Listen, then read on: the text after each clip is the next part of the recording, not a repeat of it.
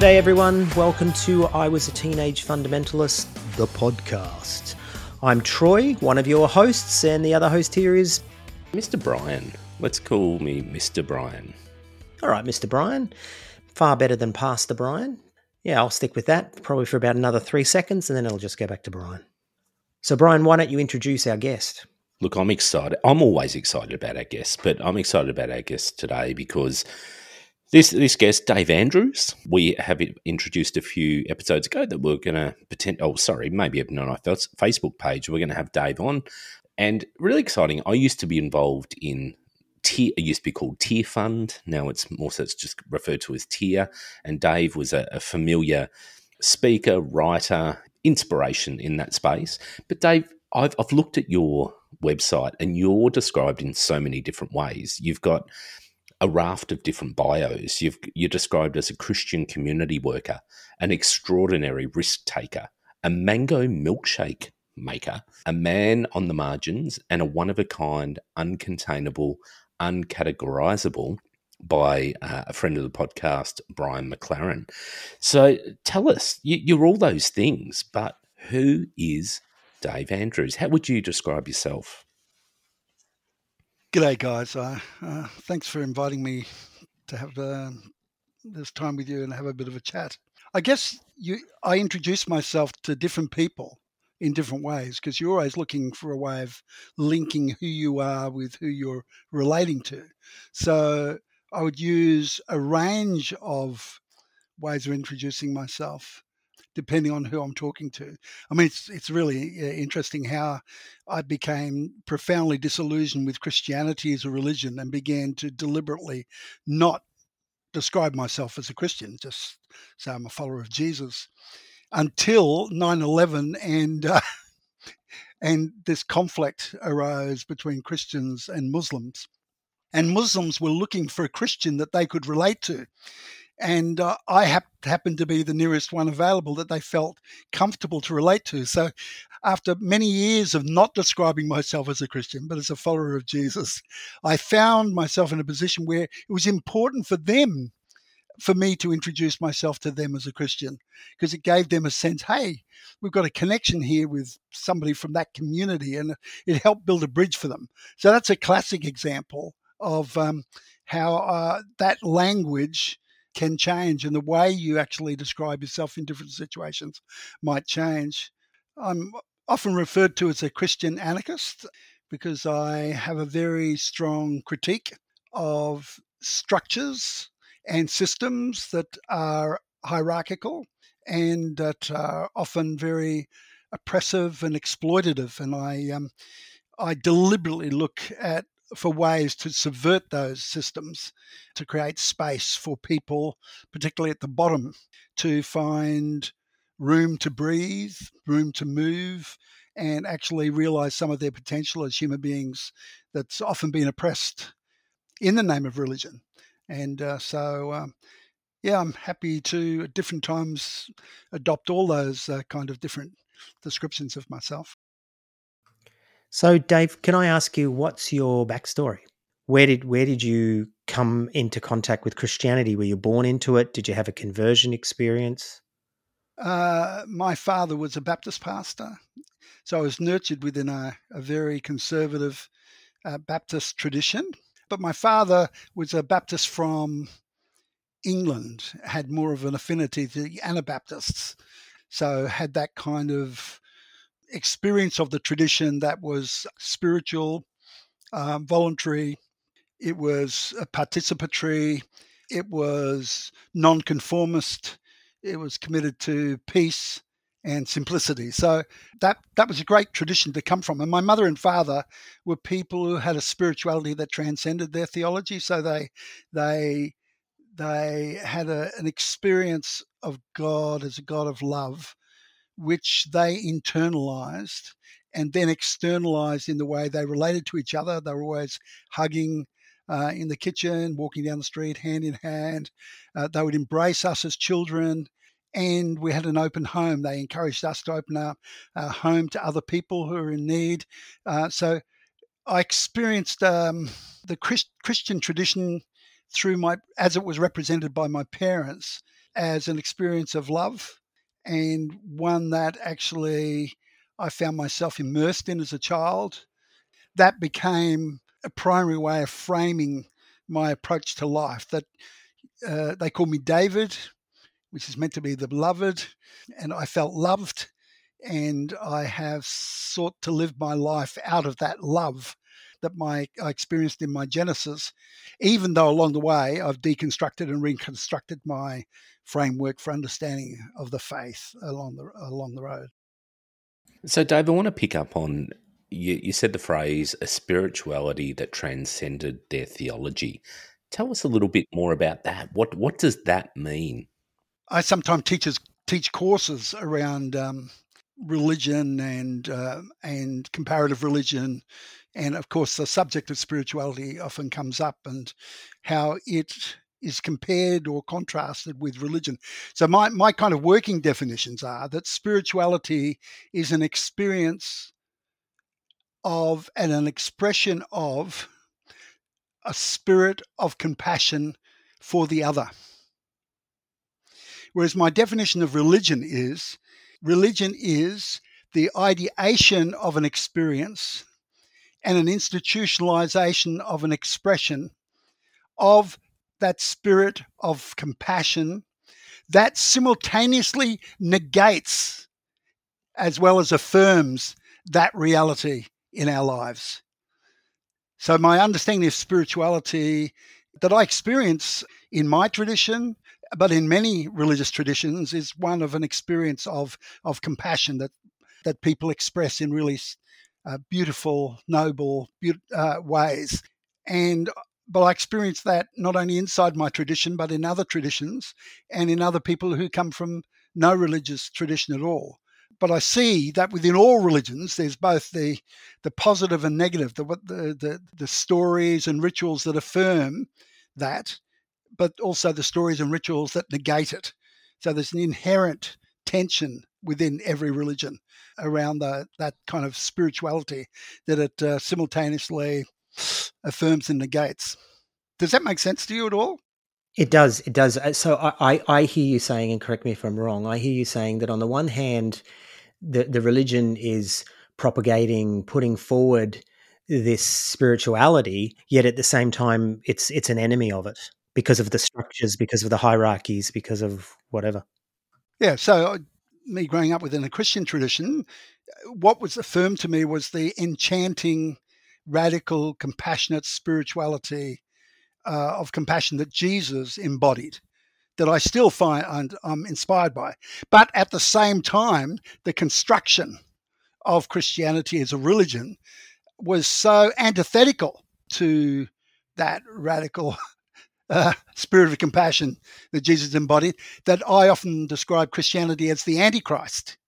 So it's not just a variation of of what Christ was on about. It's it's actually the opposite of it. If if you want to look, you know, Jesus says, you see the way the what do you call it, the Gentiles boss other people around.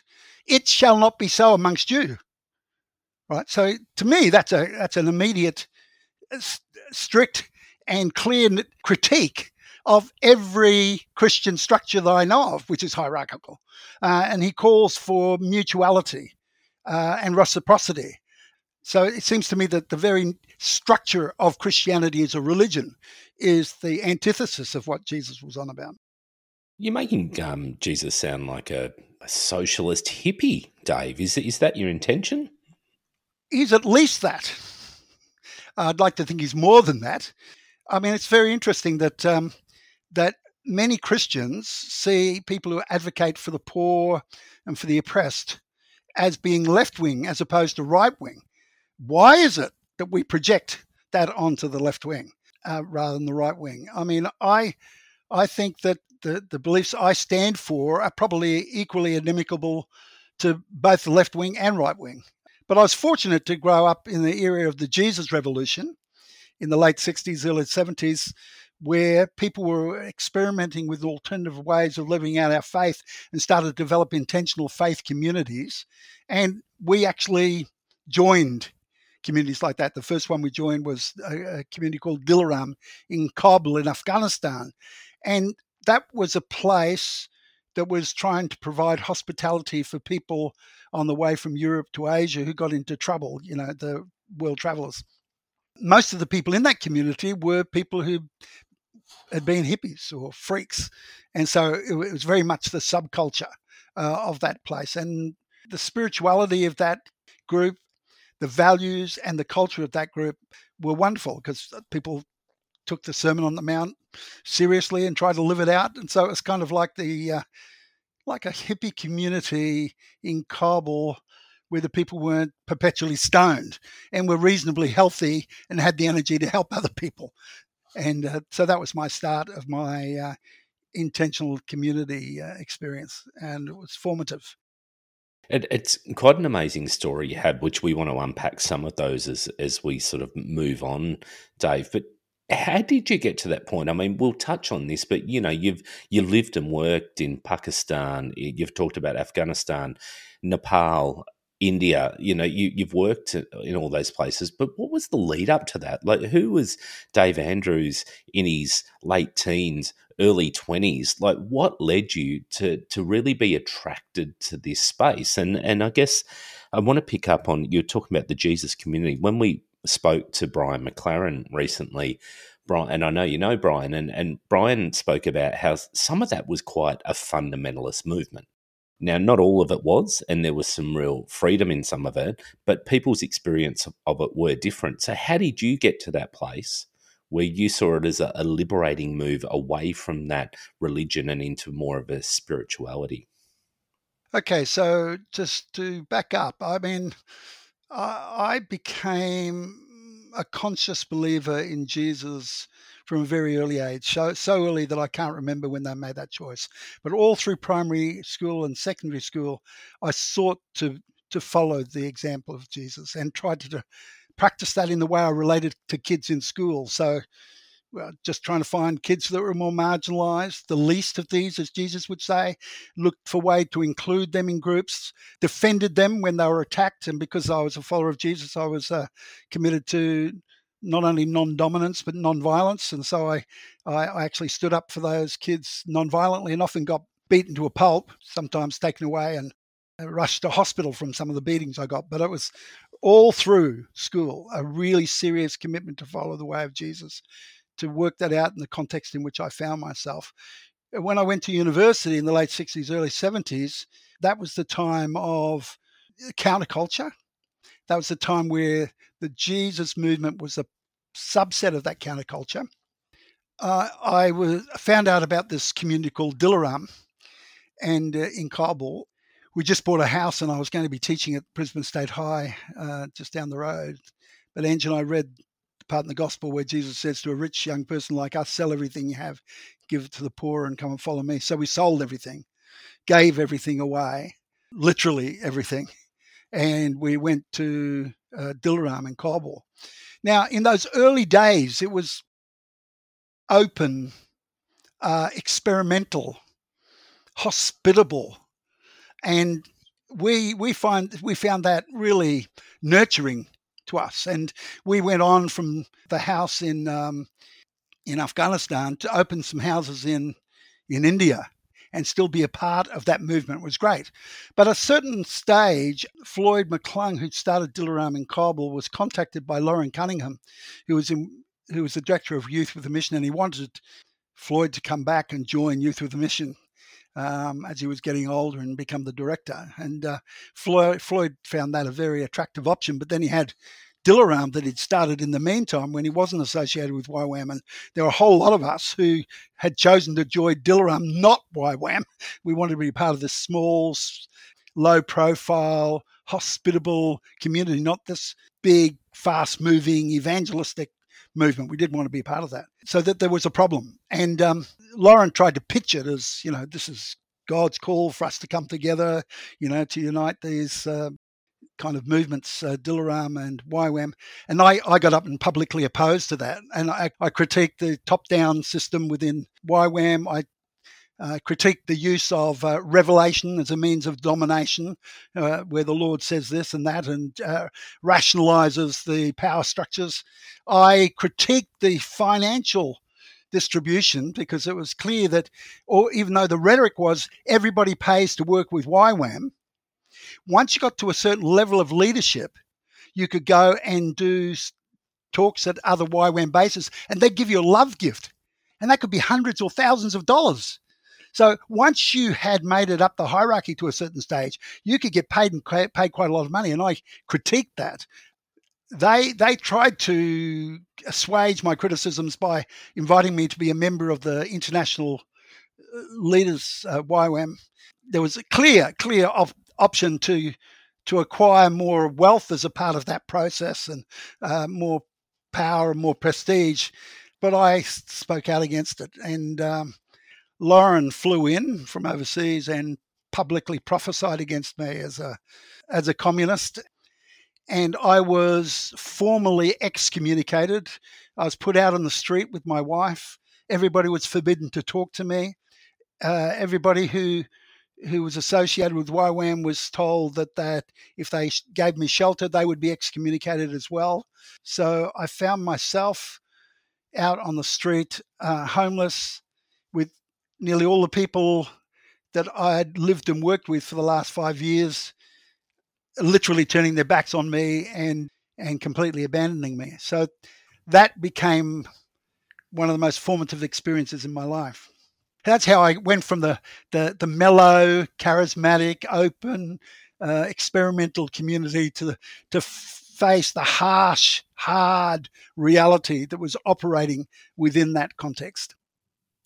Dave, so let me ask you, what year was was that? What year did that happen?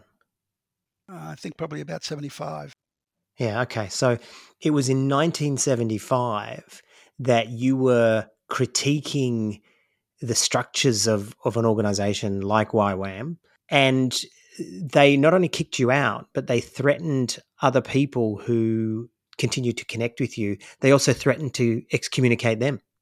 Yes, that's right. And they and they actually sent delegations to other places in the world where I had contacts, and uh, and asked the people in those local churches to have nothing to do with me. So they completely tried to deliberately destroy all my options it's just it's just funny to hear that I have to say because I would have thought and obviously wrongly that back in those early days it would have been so much less less harsh, less intense, but actually the opposite is true. Well, it seems more soft and mellow until you threaten the structures that are there supporting that culture. Once you start to threaten that that structure, then they come down heavy and hard. Mm. So you're out on the streets, Dave. Yeah, literally. Yeah, literally on the streets. It's you and Ange, my wife your and wife. my daughter. Hmm. Yeah, and, and, what's your daughter's name? Uh, her name's Yvonne. Yvonne. Yvonne. So, so you're out in the streets with Ange and Yvonne. What the hell? What what what do you do from there? This was a very traumatic time. So, uh, as I'm talking to you, I'm already beginning to experience the feelings from all those years ago. Um, well, it was difficult because everybody I'd looked up to had denounced me. The community that I'd been a part of, that I'd been a leader in for a few years, had disavowed me. I didn't only lose those people; I lost my purpose, uh, my my employment, everything, all at once. And um, the challenge for me then is how was I going to do with that? Fortunately, some, fortunately, one family that had been a part of Dilaram, a guy who'd been a junkie that had become a, a believer and had, had uh, now started to be involved with really constructive ways of uh, working in the community. He offered, he and his wife offered us a place to stay. Uh, it was actually in the red light district of Amsterdam. So we were actually, we lived in their little place for a while on top of a brothel and uh, across the road from a big triple X sex theatre that blasted out the soundtrack to their porno movies. So all the time you'd be hearing people go, reach a crescendo. The whole place would be shaking because of the, the power of their speakers. And then you kind of recover again and try to drink your cup of tea. And then it'd start all over again because that's all there was, a whole series of orgasms. We'd be there and if anybody came to visit us, we'd just be trying to drink our teas without our the cups rattling on our uh, saucers. Anyway, while we were there, the challenge was okay, how, how do we respond to all this? The first thing for me uh, was to acknowledge that their criticism might have been right. Okay. What I what if I am a self-righteous bastard that's just ambitious and wanting to overthrow their leader to become the leader myself? So I had to critically reflect on myself. I had to acknowledge that though though their construction of my ambition was false, I had to acknowledge that there was an arrogance there that I needed to deal with. So that was that was the first thing I did. I needed to deal with that arrogance so that I, I could learn to confront in a much more tactful manner in future. So that's one. The second thing I did was say, look, this is me failing at my best. Look, I'm 25 years of age. I've started communities in India. I'm I've been appointed to lead these communities in Afghanistan, Pakistan, India, and Nepal at the age of 25. And now I've failed, not at my worst, but at my best. So unless I find a faith that relates to failure, I've got no faith at all that's relevant. And then I realized that, in fact, most people in the world struggle uh, with being crushed. And so, in fact, if I could use this experience to find a faith that related to to failure, then I was going to find a faith that was relevant to most people who were struggling and who found themselves seeking to realize their potential, but constantly found themselves oppressed. So that was the second thing I, I really tried to work out. The third thing was to say, okay, I could try and demonize YWAM, which would have been very easy to do, but then I may have missed the point. The point was most Christian organizations operate like that ostensibly good people in good groups who do bad things to people. How do they do that? And then I realized that it's because they have a hierarchical structure uh, where everybody's accountable to the person above them, except the person at the top who's accountable to nobody but God. Wink, wink, nudge, nudge. And once you've got a structure like that, you've got no mutual accountability, no checks and balances in those systems. So I said from now on, every group or organization I'm going to be a part of, I'm going to help construct a community where there's genuine mutuality, where there's real checks and balances, and where I avoid becoming like them by not seeking to be in a primary leadership role, but to actually have rotating leadership roles in which I could play along with everybody else, which is what I did. And those three resolutions that came out of that have uh, shaped the way I've lived my life ever since. David, I was going to say it's an incredibly powerful thing. So, you know, people on the podcast know I'm a social worker. You know, I certainly identify with a lot of the things that you're talking about, but talking about it and living it are two completely different things. It's it's a very difficult thing to do, and we can talk the talk, but you're talking about walking the walk, and not only are you uh, you're self reflecting. You're really examining yourself and going, what part did I play in something, or what part can I play in making this world a better place? And that self criticism is such an incredibly powerful thing. The thing that struck me, mm. Dave, that when you were telling the story then was I was actually at, at, a number of times when you're telling the story thinking of myself as a young 20 something and thinking, I wanted to follow Jesus or I wanted to be a spiritual person, but the temptation to join the system, and that's what we called it, right? We called it the system, and the temptation to join the hierarchy, to get the suit and the tie and the church and the offering, and you know, and and I certainly failed at that many many times, but I think the gift was when you got squeezed out. And and I tell a story in when I was kicked out of uh, well not kicked out of excuse me when I chose to leave what we call Great Big AOG. We don't name the church, but when I went to a dance recital and I was watching these two dancers in this box, and they were dancing and they were sort of going over the top of each other, above and below, above and below, below, in this sort of circular motion. And they were fighting for dominance in this little box. And what happened was one of the dancers pushed the other one out of the box. and in air quotes won the box. But then what happened was that while being stuck in this box going round and round by themselves, the person that was kicked out started to dance and started to leap and started to move all around and, and all of a sudden the whole stage opened up to this one person that was kicked out but they were actually more free. That that was something that really spoke to me as I was going through that and I just kept reflecting on that to be honest when you were telling those stories going this is almost rite of passage I think for a lot of people. When they join a religious organization they get squeezed out and then they find themselves. Some do uh, other people ended up in psychiatric institutions as a result of these uh, excommunications um, because the loss is so great. I was fortunate to have the background of my parents' love and the faith that they had shared with me that was expressed in terms of a deep sense of being loved that sustained this incredible rejection. I mean, because it's not just happened then. I mean, I've been excommunicated or kicked out or uh, cut off from at least a dozen church and parachurch organizations that where the same things happened to me.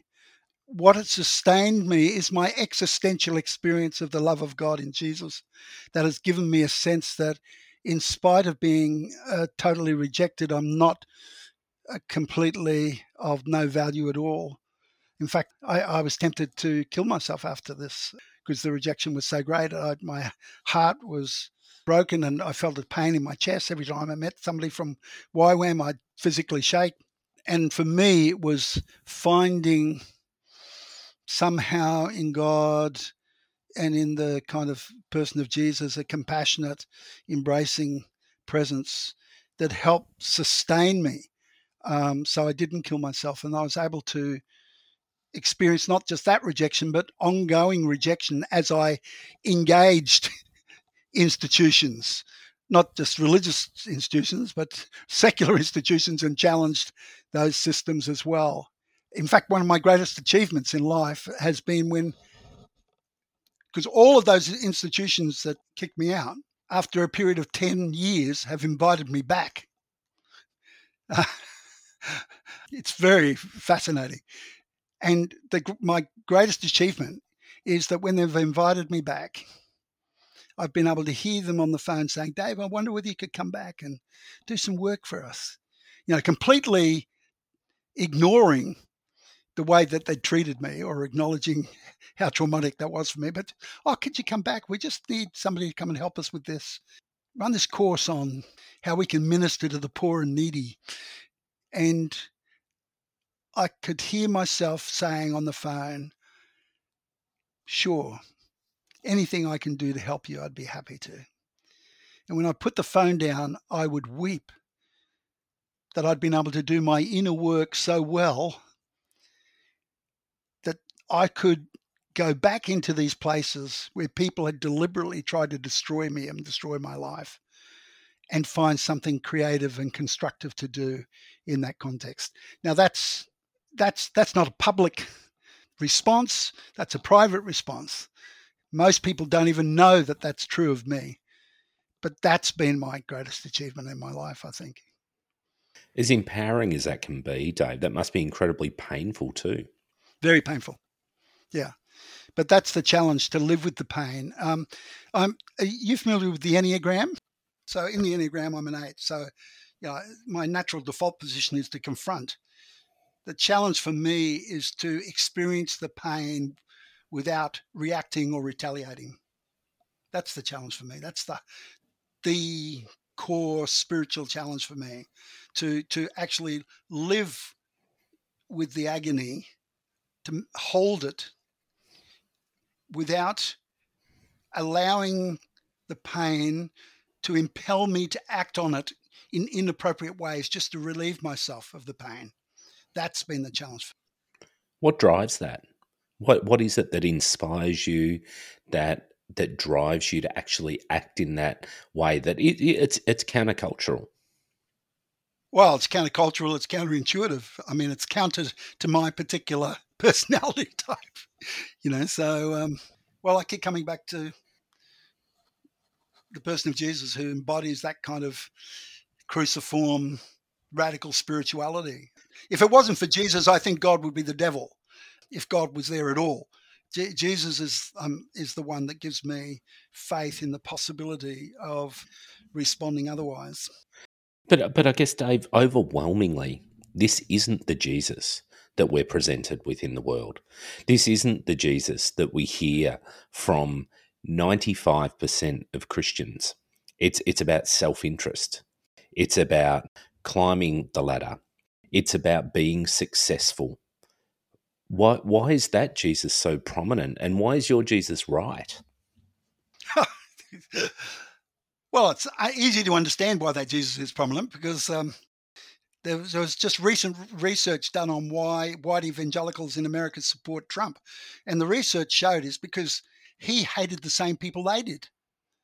If if we can construct a Jesus who hates the same people that we do, and it's very interesting at the moment the way Christians in Australia are defining themselves over against a gender minority, you know, and they're, they're framing their Christian faith in terms of their rejection of gender minorities because they, they want a Jesus that hates the same people that they do. do. Do you understand what I'm saying? I mean, that that's very attractive, isn't it?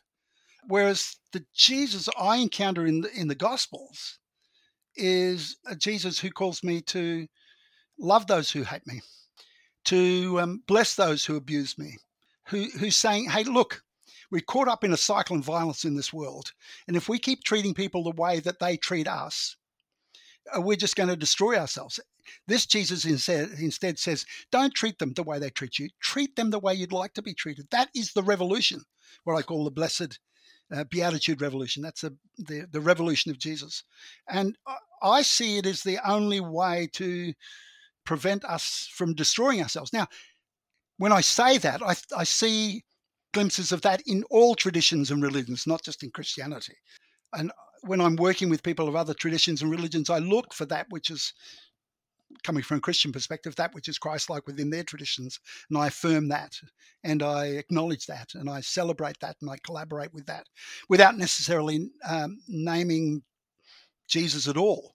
But Jesus is this kind of I was going to say framework. It's not right. It's Jesus is this kind of hermeneutic, dynamic hermeneutic that's unleashed that helps me to appreciate what is beautiful and noble in all traditions and uh, frees me to affirm that and acknowledge that and collaborate with that.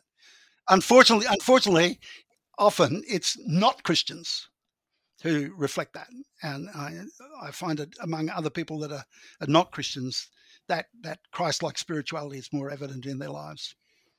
So, in fact, I don't normally use the, the language of Christians and non-Christians. For me, it's whether somebody's Christ-like or not that matters, whether they're Christians or not.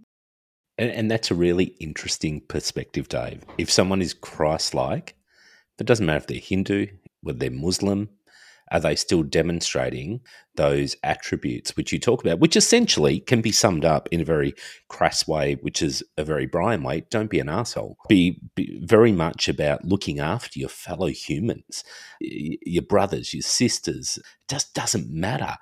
Is that what you're saying? Are you saying that your, your Hindu friends, because I know I've, I've, read some of your stuff where you talk about your Hindu friends, your Muslim friends, your Christian friends, they, they lend that inspiration to you are we all are we all bound for the same place? Well, if you want to take those different religions seriously, they will not say we're all bound to the same place. So, so you could it could be say, said to be um, colonizing to say we're all bound for the same place. I don't know the answer to that question, but I know that many of those people would say no we are committed to this particular religion, not that religion, and we don't necessarily believe that we'll all end up the same way. But having said that, I believe that people can be better than their beliefs, that we can all have a spirituality that's better than our theology. And even if our theological con- constructs contradict one another, and when people are asked that question, are you bound for the same place? Many of them would say, no, we're not. The idea of being with you forever is not an attractive option. In spite of that, a lot of people have a profound spirituality that uh, I believe reflects the God of love in whose image they are made, whether they believe in God or not.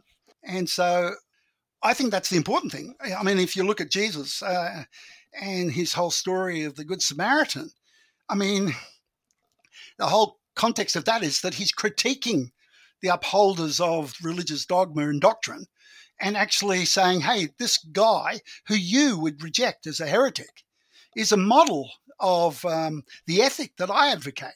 Because it's not about orthodoxy, it's about orthopraxis. And it's this person, because because essentially the gospel is God is love, then whoever reflects that love freely and faithfully in their lives uh, is, is, somebody that Jesus honors and says, you know, that's what I that's what I I advocate.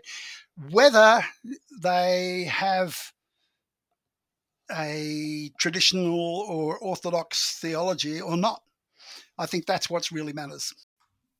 One of the things I said to Brian McLaren when he was on the other week, when I have connected with Buddhist teachers and and some of these are sort of high profile, at least in the Buddhist world, or whether I've connected with progressive Jews, whether I have connected with uh, even you know sort of more moderate Christians. A lot of the times, I hear them saying the same thing.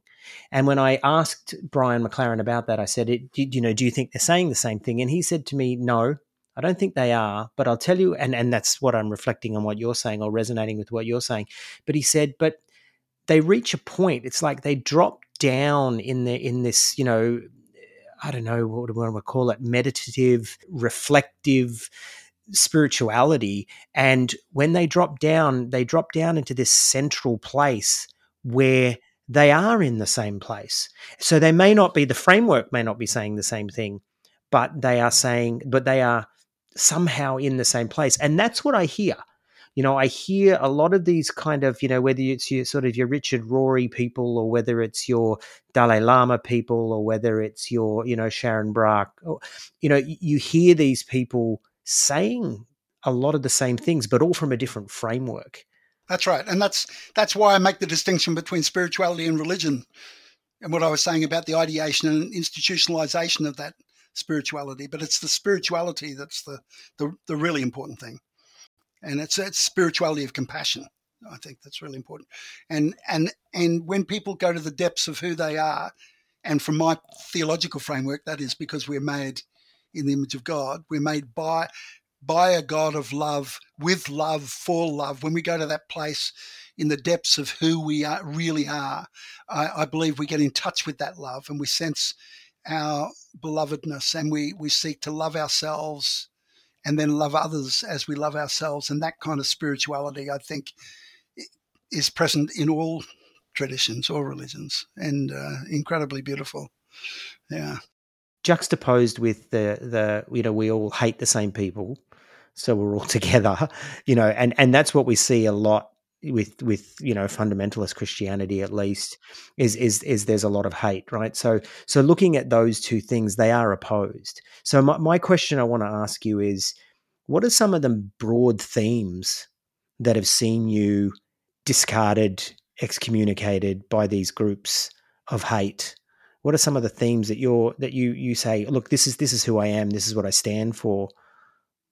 So I think it's my critique of hierarchy for a start is threatening to all institutions, whether they're religious or not. And my deliberate, intentional advocacy of reframing all hierarchies in terms of mutuality of relationship, which subverts uh, the culture, if not the structures of those um, institutions. So that's that's to begin with. People don't mind that because they like you treating them as equal it's only after a while they figure out the implications of this. This actually subverts their place within the system. You know what I mean? Uh, but when they find that out, then then then uh, they can move from being very soft to being re- really hard. So that's often been an issue. My critique of hierarchy um, and my call for mutuality and reciprocity. The, another issue is a belief that while I'm committed to my particular religious tradition, I don't believe my religion has a monopoly on the truth. And I believe God is bigger than my religion and that God can work through all people of all traditions and none. That's very threatening, particularly for people from my tradition, which is an evangelical, charismatic, Pentecostal tradition where we were brought up to believe we had a monopoly on the truth. In fact, all mission was about convincing other people they were wrong and that we were right.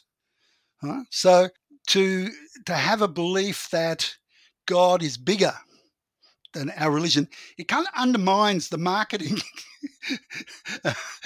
message where, you know, we're saying, you know, this is the truth. Or as Francis Schaeffer said, this is the true truth. You've got to come to us to get the truth because you won't get it anywhere else. I mean, when you're saying that God is bigger than that and God can speak to people through all traditions and none, that, that undermines that marketing.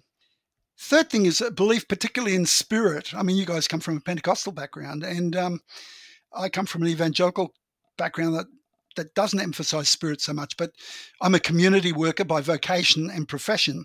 And when I'm training Christians to do community work, I, I often say to them, you've got to remember that the spirit was there in creation, bringing order out of chaos. Where the spirit is, there is life. Wherever there is life, the spirit is. Now, you have been taught to identify the spirit the presence of the Spirit through using religious indicators, the baptism of the Spirit, the gifts of the Spirit, and so on. But in Galatians, Paul says he gives us the fruit of the Spirit as indicators of the presence of Spirit love, joy, peace, patience, kindness, goodness, gentleness, faithfulness, self control. I say, wherever you see those things in a community, it's a sign that the Spirit is at work in that community, whether people say it's the Holy Spirit or whether it's team spirit or esprit de corps doesn't matter because the Spirit is God, uh, you know, incognito, not looking for attention, but just want to be involved in a in a process that's not overpowering but empowering people, helping to, them to realize their potential individually and collectively. So I say to these these community workers. Um, Christian community workers, when you go out there, look for signs that the Spirit's already active. Your job is to acknowledge that, appreciate that, celebrate that, and collaborate with that. It doesn't begin and end with you. You know, set your agendas aside. You go into that situation and and and and work with what's happening there. It's happening. You know, work with it. And that's that's pretty threatening to a lot of people's missiology to to have that kind of framework. Last but not least, it's the it's the way that we have chosen to live our lives, having to choose our.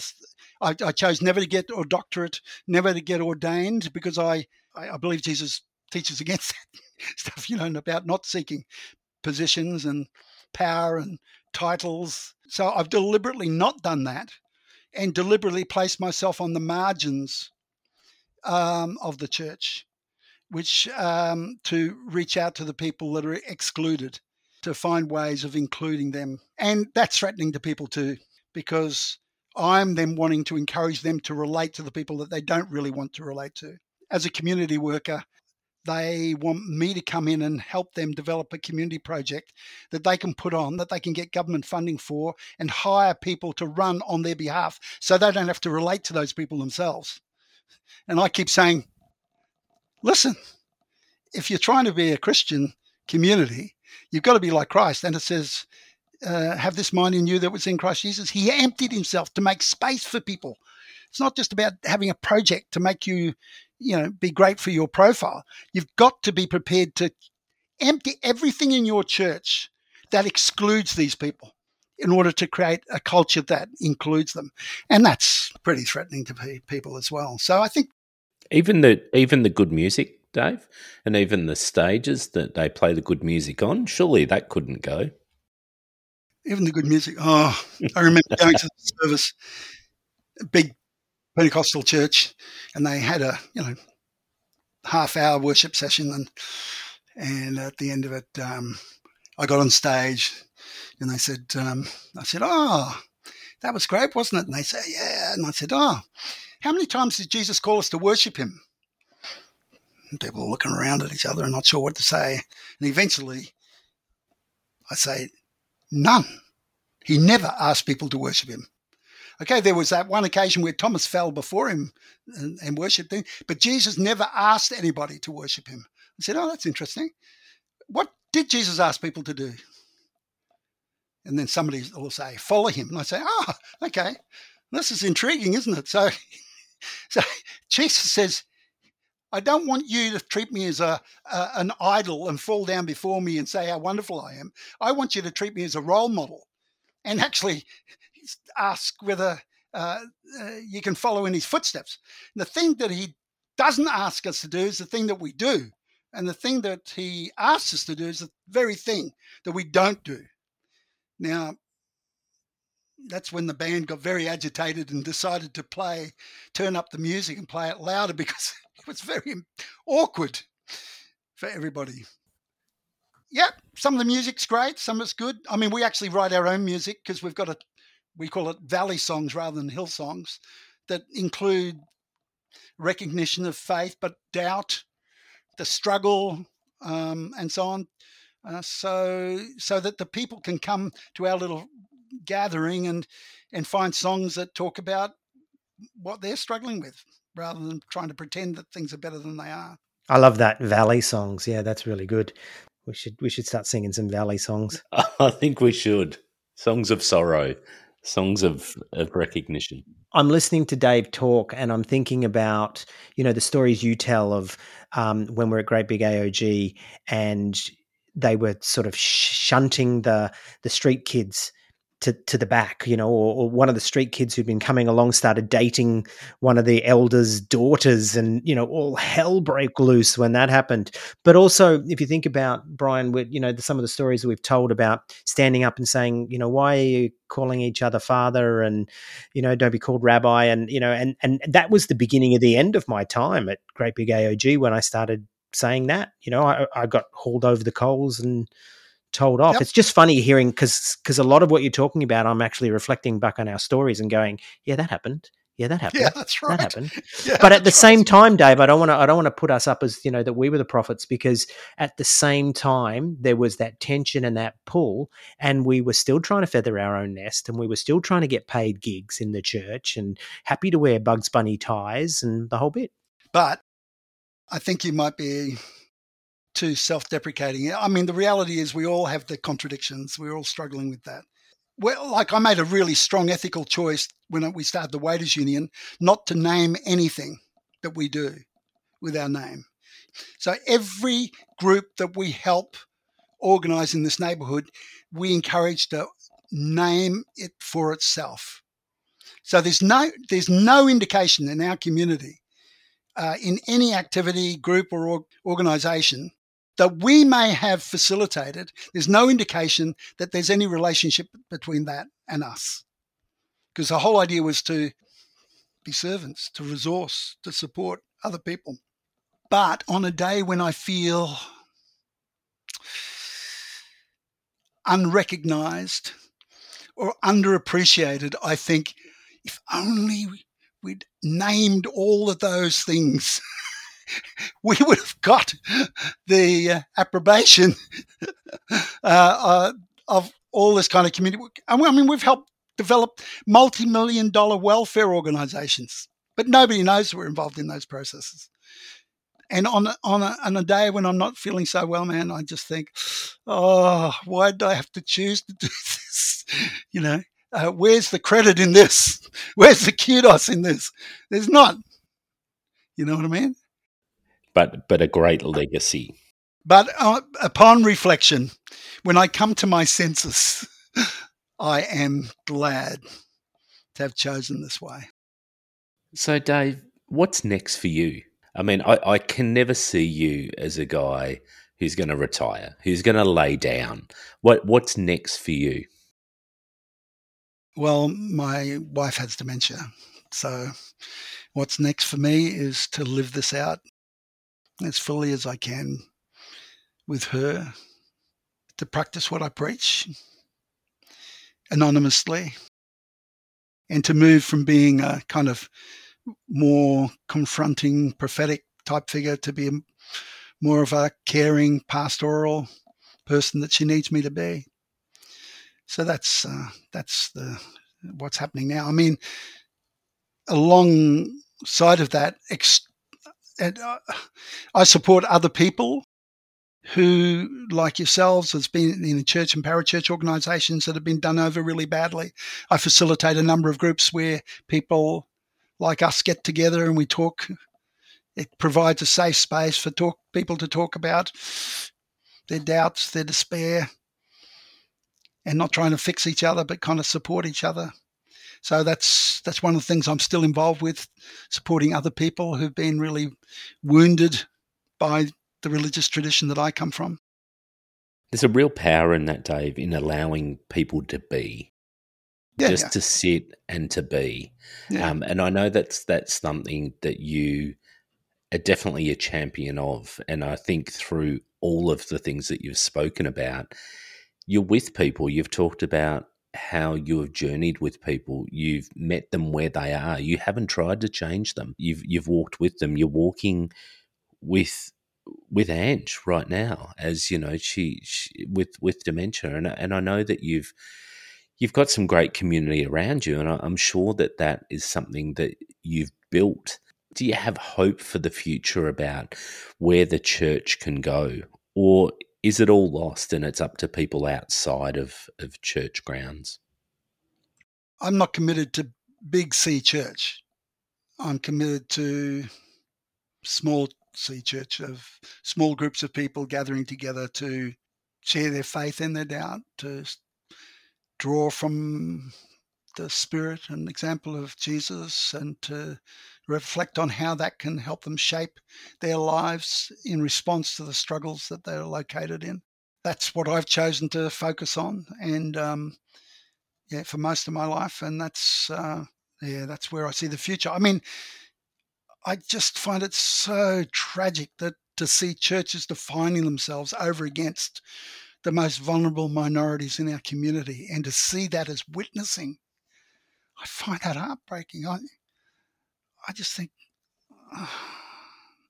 if that church like that does not continue, it would be a blessing to everybody. That's not because I've got it together. I don't. I'm with people that know they don't have it together. But at least we know we don't have it together. and that's less damaging to ourselves and other people. Yeah. One of the other things I'm involved with, by the way, is um, which is unbelievable. Sitting, I've had to withdraw from 90% of my external community engagement to be supportive of Ange. I, I was invited to write some training materials for imams, and they asked, they said, look, we're being oppressed by increasingly extremist fundamentalist Buddhists in um, Thailand, Myanmar, and Sri Lanka. And you know, if we if we can't find a constructive way of responding to this and kind of react against it, then the same thing is going to happen to us as happened to the Rohingyas uh, in Myanmar. So, can you write this material to help us look explore how we can be Muslims in today's world, uh, in and be confident in our faith, but not feel the need to fight anybody about it. Can you can can you help us reflect on how we can respond to their criticism, to their attacks? Can you help us think of how we can uh, read the Quran in a way that um, draws the, the the spirit of compassion from that tradition, rather than be used as a justification for uh, militancy? And can and can you help us explore ways of um, developing partnerships with uh, non-Muslim groups? I mean, for me to be invited to do that as a Christian is absolutely incredible. And I had three world-class Muslim scholars commit themselves to helping me with this process. And just a month or so ago, there was a meeting who brought together all the peak leaders of Muslim organizations and invited a sheikh who was a global expert to come and to be a part of the Zoom conversation. They read all my materials, gave me feedback on it so graciously, and said, I've actually run your course on what it means to be a Muslim in today's world.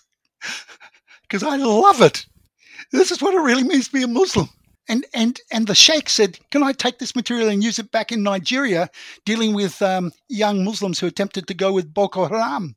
I'm going, "How wonderful it is that I could immerse myself in this community and be so appreciative of that that community and so supportive of that which I find there that reflects the heart of God." that I can communicate that to them in a way that resonates with their hearts and affirms the best in their tradition. Now, that's unbelievable that in my circumstances where I'm just totally withdrawn, have very little involvement, that I can be involved in that frontline struggle with an, people of another religion and be supporting a spirituality of compassion that could be really, um, really significant for them in the way they deal with their persecution. So, isn't that amazing? And I think that's the thing that that stands out in our conversation with you, Dave. Is it tra- everything you do transcends the tradition people may come from and who they the God may, they may may identify with, and the real thing is love. Yeah, it's, it's love for your fellow humans. It's support for your fellow humans, and nothing else matters. And and I think that's a really beautiful thing, and it's a beautiful thing that you have embraced. That uh, certainly you've you've felt some pain from doing that, and you've you've been kicked out of of the community that should be responding with love but to, to the humility that you've shown to be able to continue in love, to continue in support for your fellow humans, I mean, is is inspirational. Yeah, thanks, mate. Yeah, it's um, fortunately I'm not alone. There's lots of people of goodwill in every group, every tradition, every religion that uh, that encourages encourages us along the way, which is great. Dave, I hear you saying that you've retreated from 95% of, of what you used to do. Uh, uh. But if, if, if people are listening to this and they're resonating with you, is there any way, and, and feel free to say the answer is no, but is there any way for them to connect with you or connect with your work? How, how would they reach out? Well, I've got um, a Facebook page, Dave Andrews, and I've just done a series on the Beatitudes on that. So uh, from my book, Plan B.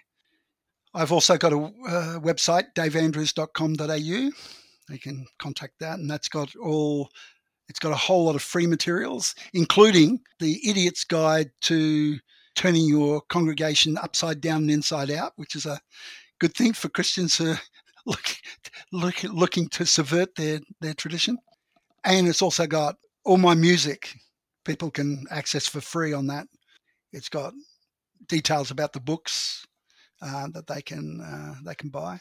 Then we I'm part part of the waiters union, so waitersunion.org. They can find out about on the and we're involved in a um, little evening service in the basement of an Anglican church in our neighbourhood at six thirty on a Sunday night, corner of Gladstone Road and Vulture Street.